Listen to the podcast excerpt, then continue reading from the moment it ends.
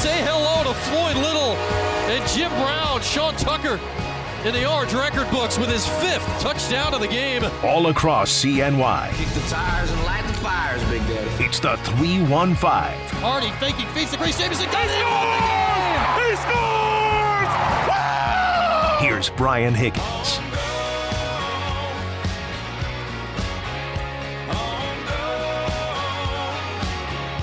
Here I am. And welcome in. It's funny. I This Powerball, everyone got a Powerball ticket. I just saw that there's one winner for the Powerball. I don't know how this is possible. I'm certain I have the winning ticket at home on my fridge, but they say it was sold in California yesterday. I don't remember going out there. But anyway, today's the last day of the show. I've won a billion dollars.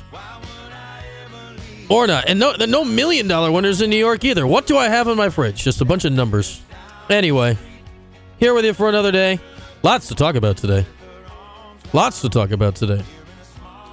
Get into the basketball games last night and yesterday afternoon. Women and men both officially 1 and 0. Jim Boeheim doesn't really want to talk about it, but he has 1,100 career wins. That's a lot of wins. It's amazing. He got 1,100 career wins today. Next Tuesday, he might get a 1,000. Funny how that can uh, happen in the silly world of the NCAA. But we'll talk about uh, in, in, wait, exhibition games. What do exhibition games mean? Not nothing, but uh, both the men and the women look significantly better in their first real game than in their three combined pretend games. So that's a good sign. Uh, the way the season has started for them with wins yesterday in the Dome. We'll get into that in a few minutes. Coming up at the bottom of the hour, Kelly Gramlich of the Gramlich and McLean podcast and of ACC Network women's basketball coverage will join us. So uh, we'll get into the opening of the women's basketball season yesterday with Kelly. And uh, the ACC, all the ACC teams that played yesterday won, so the league is undefeated. That is good. Even the teams that uh, lose these kind of games won yesterday. So uh, everybody won yesterday. And uh, Kelly also covers the football, so we'll uh, see where the ACC is at. Can they make the playoff? Anybody? Bueller? Probably not. Probably not. Notre Dame's win over Clemson last week was likely the death knell, but who knows with college football? Um, there, there's a lot of scenarios and a lot of losses out there for other teams to take, and we shall see. Three o'clock hour, we'll talk to Matthew Bergeron getting set for way exceedingly more than likely his final game of the Dome. He said as much uh, today in my chat with him. He is a senior, but, you know, never graduate these days. He's got his COVID year for next year. Will very likely not use it. So uh, Matthew gearing up for senior day festivities in the Dome on Saturday, the game against Florida State. He's bringing half of Canada across the border. So looking forward to our chat with Matthew at 3 o'clock. 3.30, we'll talk the most watched UCL in all of Western New York. What is going on with Josh Allen's elbow? Heather Prusak, News for Buffalo, will join us at 3.30. See if there's any Josh Allen updates. So uh, that's what we got coming up uh, throughout the course of the show today. Little ACC football, women's hoops, Cuse football, and the Bills. But uh, we start with sad news that came down yesterday after the show was over, and that is the passing of former Syracuse athletic director Jake Crouthamel at the age of 84 yesterday. Exceedingly ironically, I do add on a day where Paul Pasqualoni was fired by the um was fired by the Carolina Panthers. So uh, all that stuff uh, goes down yesterday. And obviously at the end of his career here that Jake retired, and then as it played out in the weeks afterward, Nancy Cantor's in as the uh, chancellor, Daryl Gross is in as the AD, then Coach P gets fired after the bowl game, and then Greg Robinson is in. It was a very eventful uh, month there in November and December of 2004, right when I had started here on the job after uh, graduating. A lot's happened right away, so never really actually got to spend any legit time with Jake, but over the years have talked to many, many people that have. Let, us still uh, start with uh, Jim Boeheim post game press conference last night, and he talked uh, mostly basketball, but he opened with his thoughts on his uh, former boss in uh, Jake Crouthamel and uh, what he meant to the program, what he meant to the university, and how maybe not everybody quite knows exactly everything that Jake meant to Syracuse University athletics. I don't think people realize what a pivotal figure he has been in Syracuse athletic history. Making the change, coming into the dome, making the, getting into the Big East Conference. That was his driving push. Other people like me weren't that interested in it, but he was. And getting the dome done, getting a lot of the things done at Manley that needed to be done. You know, obviously bringing Dick MacPherson in here. A lot of things uh, are kind of been overlooked that he's responsible for. And uh, I, I just don't think he's been well treated uh, by the media or anybody else really. You know, because he's, you know, he didn't want the spotlight and didn't talk much. So we missed the boat on him. He uh, was one of the great, really leaders uh, of any place and what he did here, his vision, what he did, what he accomplished. And uh, I think that's been overlooked tremendously. Uh, and Jake historically was a guy that had no interest in setting the public record straight as long as behind the scenes uh, what he wanted accomplished got done or didn't but as long as you know the work got done and it turned out however it turned out he cared not for the credit but you you look at a guy like he's he's not of the age where he fought in World War II, but he, he's cut out of that cloth. That in many ways it appears, you know, stodgy and very old school, averse to change, all of that. That was the external appearance of Crouthamel. And yet, when you look at his list of accomplishments or things that happened that he was either heavily or tangentially involved in, the building of the Carrier Dome, the birth of the Big East, the 1980s basketball powerhouse version, the birth of the Big East, the football version, allowing the lacrosse program to flourish, hiring of Dick MacPherson, getting out of Jim Boeheim's way. Dude, that's what uh, Jim Boeheim said uh, at one point in there. They say, "Hey, he didn't bother me," and why would he need to? The Orange were winning at a high clip. Sometimes the best leadership is uh, knowing that you're not needed. It is getting out of the way. Now, maybe he was a man of the time of the 70s and the 80s and what he pushed into the 90s, and maybe it grew stale at the end. Who knows? I'm not sure that what he did then would work as well today, but he wasn't today. He was then, and it worked then. And the Orange won a lot of games in a lot of sports. He was a guy that, uh, for those that knew him, was fiercely loyal. Look at Coach Mack. Like, in the current football temperament, there's no way that Dick MacPherson would have gotten in 10 years, which means he wouldn't have gotten his seventh year, which means 1987 would not have happened. You often hear stories told uh, from Coach Desko or Roy Simmons of how he supported the lacrosse program. And it wasn't over the top financial, resp- you know, uh, funding or anything, but he gave them what they needed when they needed it. He gave them the scholarships they needed when they needed it. And they won a lot of games. And they were allowed to do their work. There's just not many like uh, like Jake anymore. That's for sure. Good, bad, or otherwise. Uh, there's not. And the idea of what Jim Boeheim's talking about, I don't know if he was specifically referring to this, but I'm sure it's one of the items. Historically, in the 80s, Jake was painted as the guy that shut down Joe Paterno's idea. And Mike Waters wrote a great article about this today. We'll talk to Mike on the show on Thursday.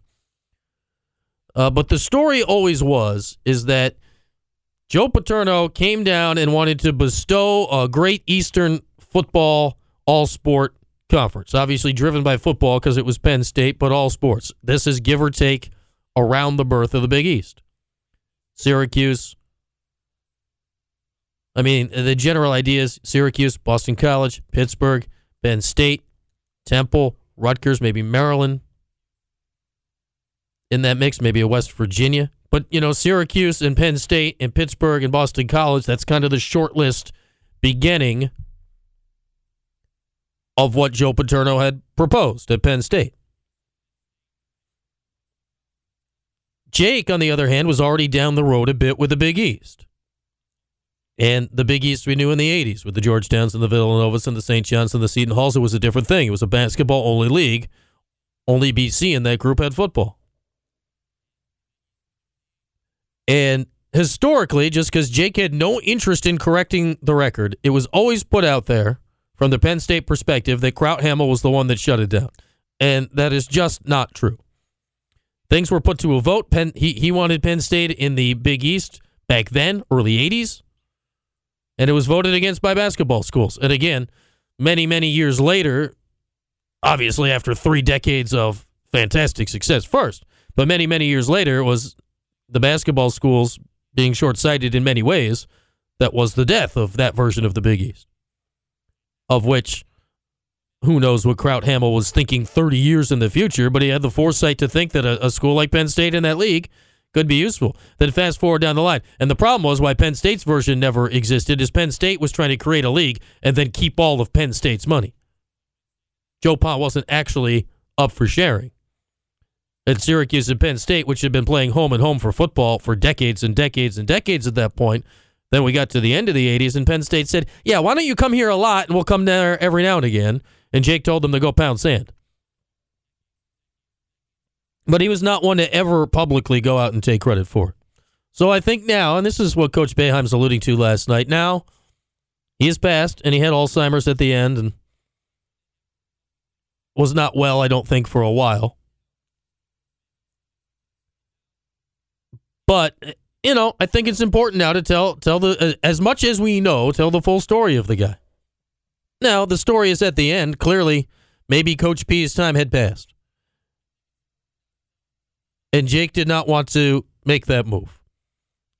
And that has been talked about now for 20 some odd years and certainly was dissected at the time. But there's a there's a fuller story to Jake Crouthamel's career than certainly that. And you know, without him, does the Big East exist? Maybe. Maybe. But without Syracuse as a driving member as at its inception, is it the same thing? I don't know. I don't think so. And if you look at where we are right now, if Jake Crouthamel wasn't one of the ones helping get something, be it the dome or otherwise, but Archbold Stadium was literally falling apart in the late 70s. Like the building was falling down. It was 70 some odd years old at that point and falling apart. And I don't mean metaphorically, like the concrete was actually falling apart. And Jake was the AD. And not only did he was one of the ones that got the dome built. Obviously, a lot goes into that. Chancellor Eggers and you know the governor and you know a lot of factors went into building the building. But that happened, and then the idea to play basketball in there. Jake was a football guy. He was a football coach at Dartmouth. He was a football player at Dartmouth, and he was a very good one. He liked football. He cared most passionately about football. But he was certainly one of the ones that had the foresight to say, you know, let's play some basketball in this building. I think it's crazy enough to work. Jim Boeheim has said it a million times. He, he was against it at the beginning. Obviously, he's quite for it now. They had Manley Fieldhouse. They sold it out. They won all their games. Why? Why would you do something different? Why would you change what's working? Well, for a guy that gave off the appearance of you know stodgy and old school and the whole thing, there was a lot of prescient f- foresight going back to the uh, late 70s and early 80s. Hey, I mean, they're still playing in the Dome today. I realize it's got a new roof and a new name, but who knows? Who knows where Syracuse Athletics would be if that building was not built back when it was put up there? Because it was, it could have trended in the wrong direction off the map. But you combine that in the Big East, and Jake Crouthamel's friendship with Dave Gavitt, in all of this stuff he brought to the table back at a pivotal point in the history of the athletic program. Who knows where it could have gone otherwise? And uh, with that, we uh, we mourn the passing of Jake Crouthamel yesterday, and again, you, you may have to mourn in a, different way than he would, but uh, I, I'm sure he's got a cigarette going somewhere, a cup of coffee that may be a cup of coffee, or it might be a cup of gin. But either way, a salute uh, to Jake Crouthamel. Take a break now. Come back and talk about the basketball that happened yesterday inside the dome. One of those starts for the women and the men. Bottom of the hour, Kelly Gramlich, ACC Network, and the Gramlich and Matt podcast. We'll talk women's soups and football. Three o'clock, Matthew Bergeron, Orange left tackle, getting ready for his likely final game in the dome. 3.30, Heather Prusak, we're talking Bills. Off and running today on the 315, it's CuseSportsTalk.com and ESPN Radio. ESPN 97.7 and 100.1. Watch live on CuseSportsTalk.com.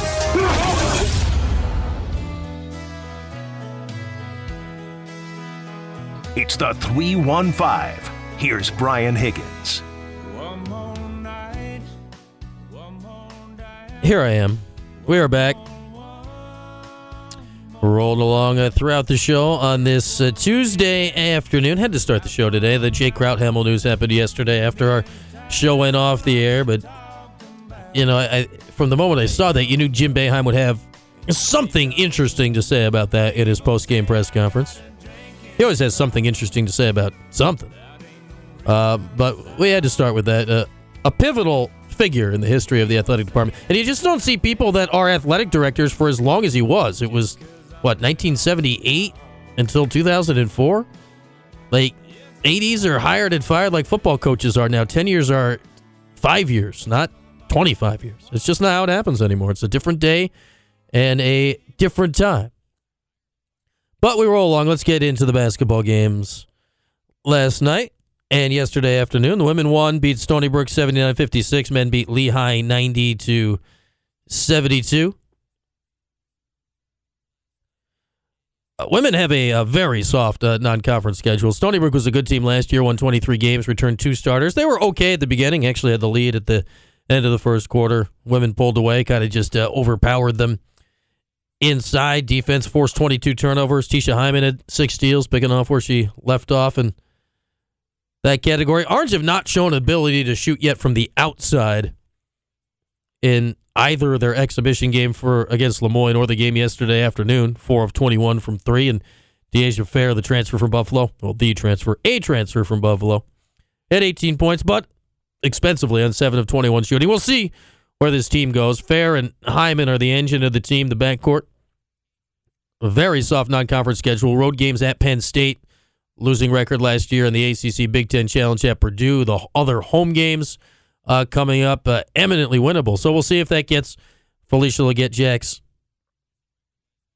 you know, start on the right track here. But uh, she is off to a 1 0 start. And then the men featured last night against Lehigh. And again, we, we watched two exhibition games and kind of came out of both of them going, eh, what, what are we looking at here?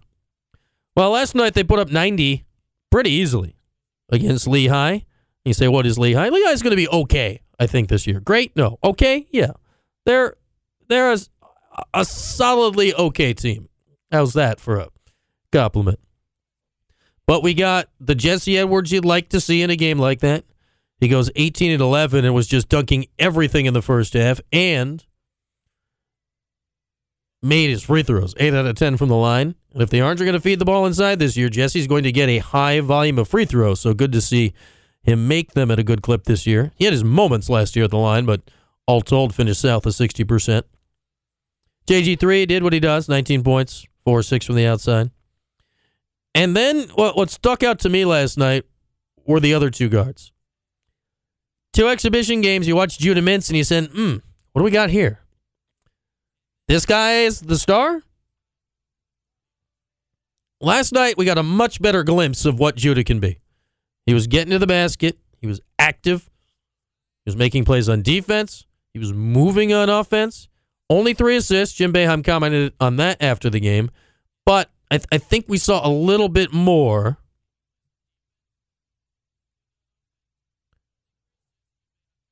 of what he is or of what he could be. And then Symir Torrence isn't off the bench. 10 points, six boards, three assists, the great energy he always plays with. And what we got to see in this game, and again, we'll see if this stays going forward because all three guards, Girard, Mintz, and Torrence, played in the 20s in minutes per game. Now, do Girard's minutes increase to the level where this won't really be possible later in the year? I don't know. But when the two are on the court together, Judah and Symir, you don't have the outside shooting threat that Girard poses. Now, Symir made his uh, last night, but Girard on the court does a different thing to the defense on the outside than those two do. But man, they played really well off each other. I, I liked what Mintz brought at the two last night when it was Torrence and him together. Symir played the one and Judah played the two. More often than not, we saw Judah making some cuts. He had this one nice little curl and into right into a jumper at the free throw line that was good. He had another one where he caught on the move from Symir and took it all the way to the basket and scored. And then Symir was able to run the offense off that. I, I think that's a good secondary look to have. You have all three of those guards and you can play them in any combo you want. Mintz Girard, Torrence Girard, and now Torrence Mintz. And that allows you the ultimate flexibility in the backcourt if you can have that as an option as well. And I thought that's not something we really saw, at least in a, a way that stood out in the exhibition games. That's the main thing that popped to me last night. All right, those two, you can put them together, and you can have a little different thing. You can put pressure on the defense differently. Now, Girard puts pressure on the defense from way outside, but when those two are together, they pressure the defense inside toward the basket. So you got options. And options after game one is a good thing to have. So both the women and the men are 1 0. All right, we'll hit a break. We'll talk a little women's basketball and the national and ACC perspective with Kelly Gramlich when we come back and hit ACC football as she talks that every day of the week on the Gramlich and Matt Klein podcast. We'll do that when we come back. It's CuseSportsTalk.com and ESPN Radio. Can we review our status here, Si? Let's look at this thing from a uh, from a uh, standpoint of status. Can't go backwards. Can't go forward. What am I gonna do? Hey, what happened? You have nothing better to do at 3 o'clock in the afternoon? Lisa, if you don't like your job, you don't strike.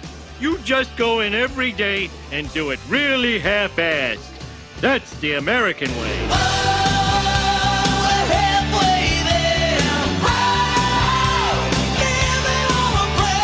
This is a great day.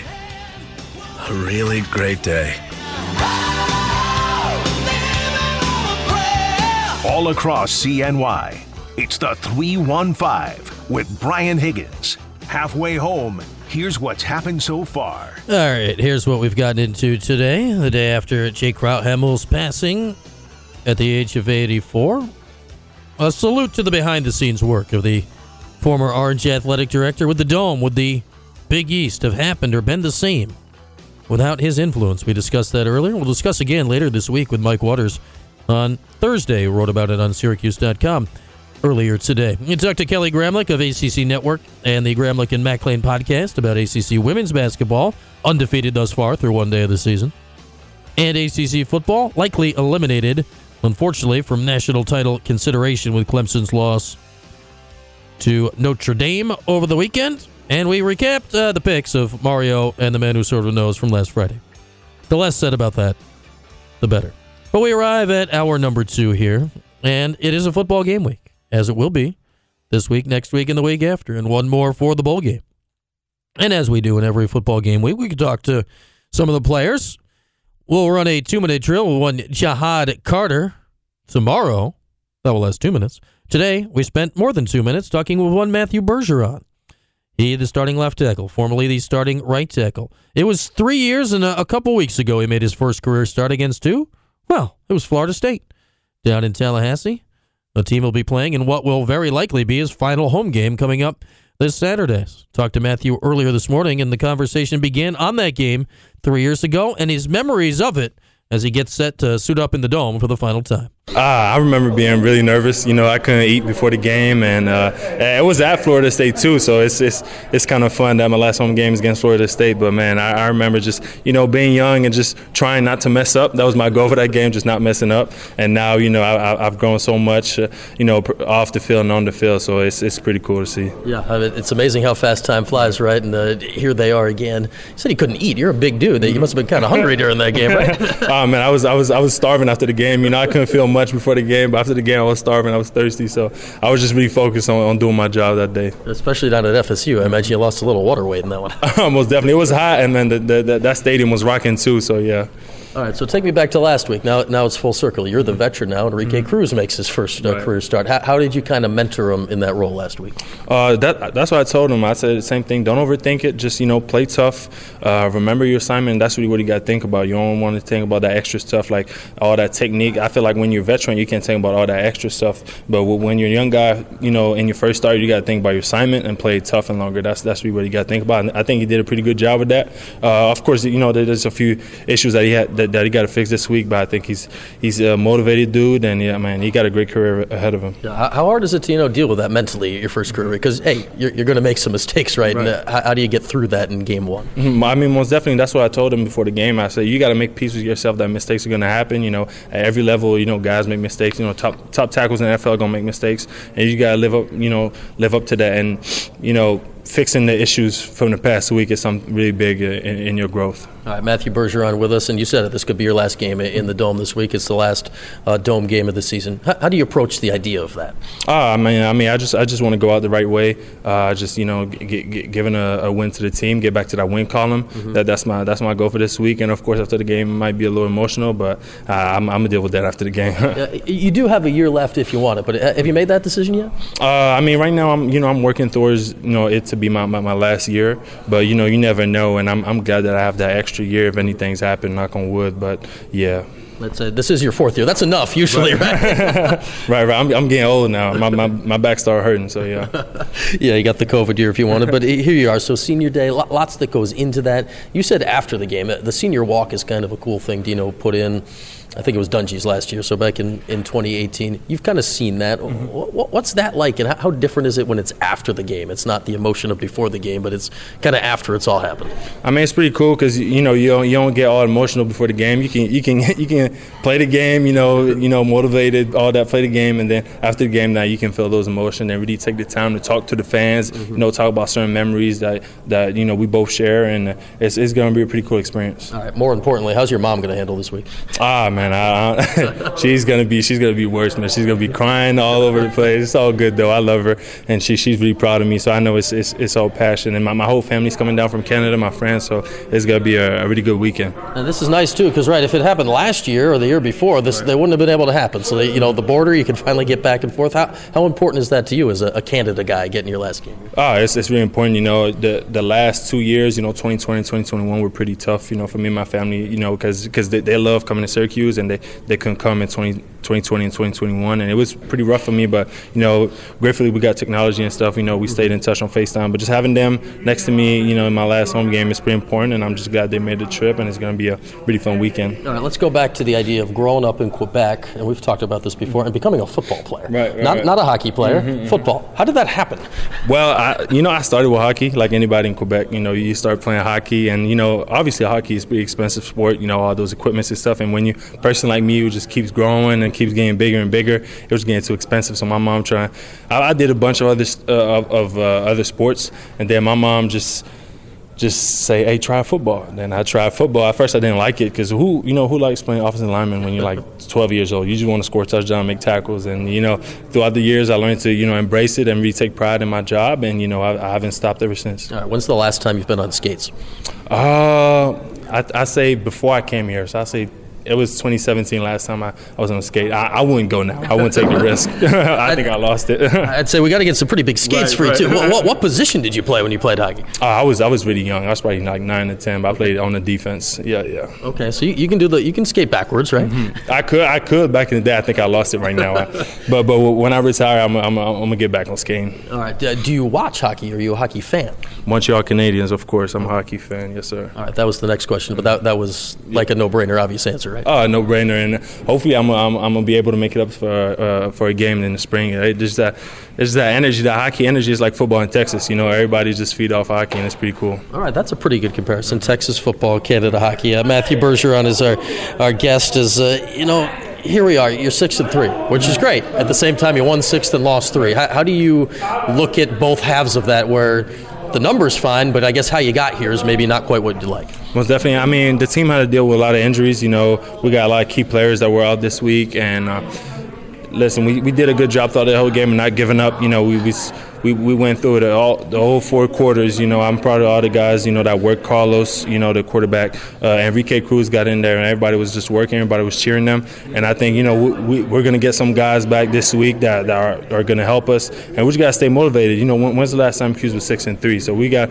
we gotta stay on the positive uh, positive standpoint of the of the issue here, and just just keep working. How important is it to keep that attitude? Because mm-hmm. that, that can be hard, right, right, when you've lost three in a row. Yeah, it can be hard. It can be hard, but just having leaders like Michael and you know even Garrett Williams out right now, but he's still on the sideline cheering the guys up, and just having those guys always bringing that positive energy. They just doing a great job. So. Uh, and I guess we got to toss you in that pile. You're a captain. I mean, how do you think your energy is kind of uh, helping out the team right now? Uh, you know, just keeping the, the, guys up. You know, especially on offense, just keeping everybody's heads up, and you know, just reminding them that look, we're six and three. We're in a great position to, you know, uh, accomplish something great this season. So let, let's just not be too hard on ourselves. Correct the mistakes we had last week, and just keep working.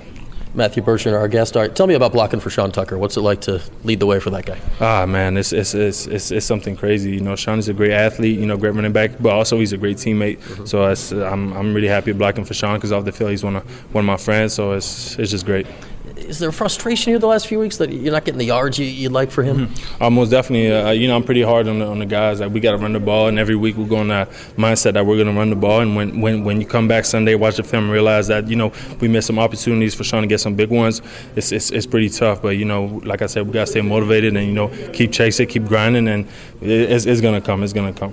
You mentioned last week, obviously, Carlos Del Rio Wilson got his first career start, so it's now you know a game and a half that he's played a quarterback consecutive. What what is the difference for you guys on the line when he's back there versus when Garrett's back mm-hmm. there? Well, well, Carlos is he's a little younger, so it's in the pocket. He's, he's a little different. Mm-hmm. But you know, for us, our blocking scheme is the same. And you, when when Carlos in there, you just got you just got to hold the block a little longer because mm-hmm. because you know it takes time for him to make the reads and stuff. But he, has got better, you know, throughout the game and even throughout the week. So so he's doing a, pretty good job, and hopefully we'll get Garrett back, you know, in, in, the next few weeks and just keep keep working from there. Yeah, how tough is it for a guy like Carlos? I mean, you know, he shows up over the summer. Now, right. now he's tossed right into right. the deep end. Right. You, you, are tossed in the, in, in, in, the right middle of the game, and then you got to beat Notre Dame. So it's pretty tough for him, but he's done a pretty good job of just staying positive and just keeping, you know, guys together and just cheering, supporting guys. So I'm, I'm really proud of him. I think he's he got a great career ahead of him. Yeah, it's not like he landed in the Wagner game. He right, landed in Notre Dame and, and, then Pittsburgh. And here's Florida State this week. They're, they're playing as well as anyone in the league right now. What have you noticed when you're watching them? Oh, I've noticed their defense. Their defensive line is, you know, really experienced, and they got they got some dogs up front. You know, really talented group. And I feel like every week, man, for the past five weeks, we just play some talented front. And you know, Florida State is one of them, one of the top fronts in the ACC. So it's gonna be it's gonna be a pretty tough challenge. Go figure. One of the guys you got to block today, you blocked last year when he played for Albany, right, which is not right. normal. What what have you seen when uh, Jared Verse is out there rushing the passer? Ah, man, he's a he's a great pass rusher. You know, his stats, you know, they can they can talk for himself, but he's, he's he's a great athlete. You know, he can play the run well too. So uh, he's going to be one of my hardest, you know, challenge all year. All right, Matthew, enjoy what uh, looks to be your last game in the dome. That is Matthew Bergeron. Good to chat with him as always uh, this morning as he closes on the conclusion of his orange career. It's so interesting now. Uh, the people that played the last few years, you get that extra COVID year. Well, Matthew's been starting for three and a half years now. He's played for four years, didn't have a redshirt year. Has another year if he wants it, but at the same time, you know, college in theory is a four-year experience so you just pick up and move on. But there's uh, so many you have no idea. College careers now are going anywhere from four to seven years. Who knows how long anyone's hanging around these days. But i'd say uh, highly likely that uh, matthew will be playing his final dome game uh, this weekend. And uh, reasonably likely we'll hear his name called at some point during the national football league draft upcoming this spring. I know scouts have been uh, quite intrigued about the large, nimble man from north of the border. All right, let's take a break now. When we come back, the 411 in the 315. Producer Matt in to join us after this. Heather Prusak to talk Bills coming up at 330. What do we know about Josh Allen's ligaments? We need to know. We need to know now. We'll ask Heather at 3.30. Back after this is CuseSportsTalk.com and ESPN Radio.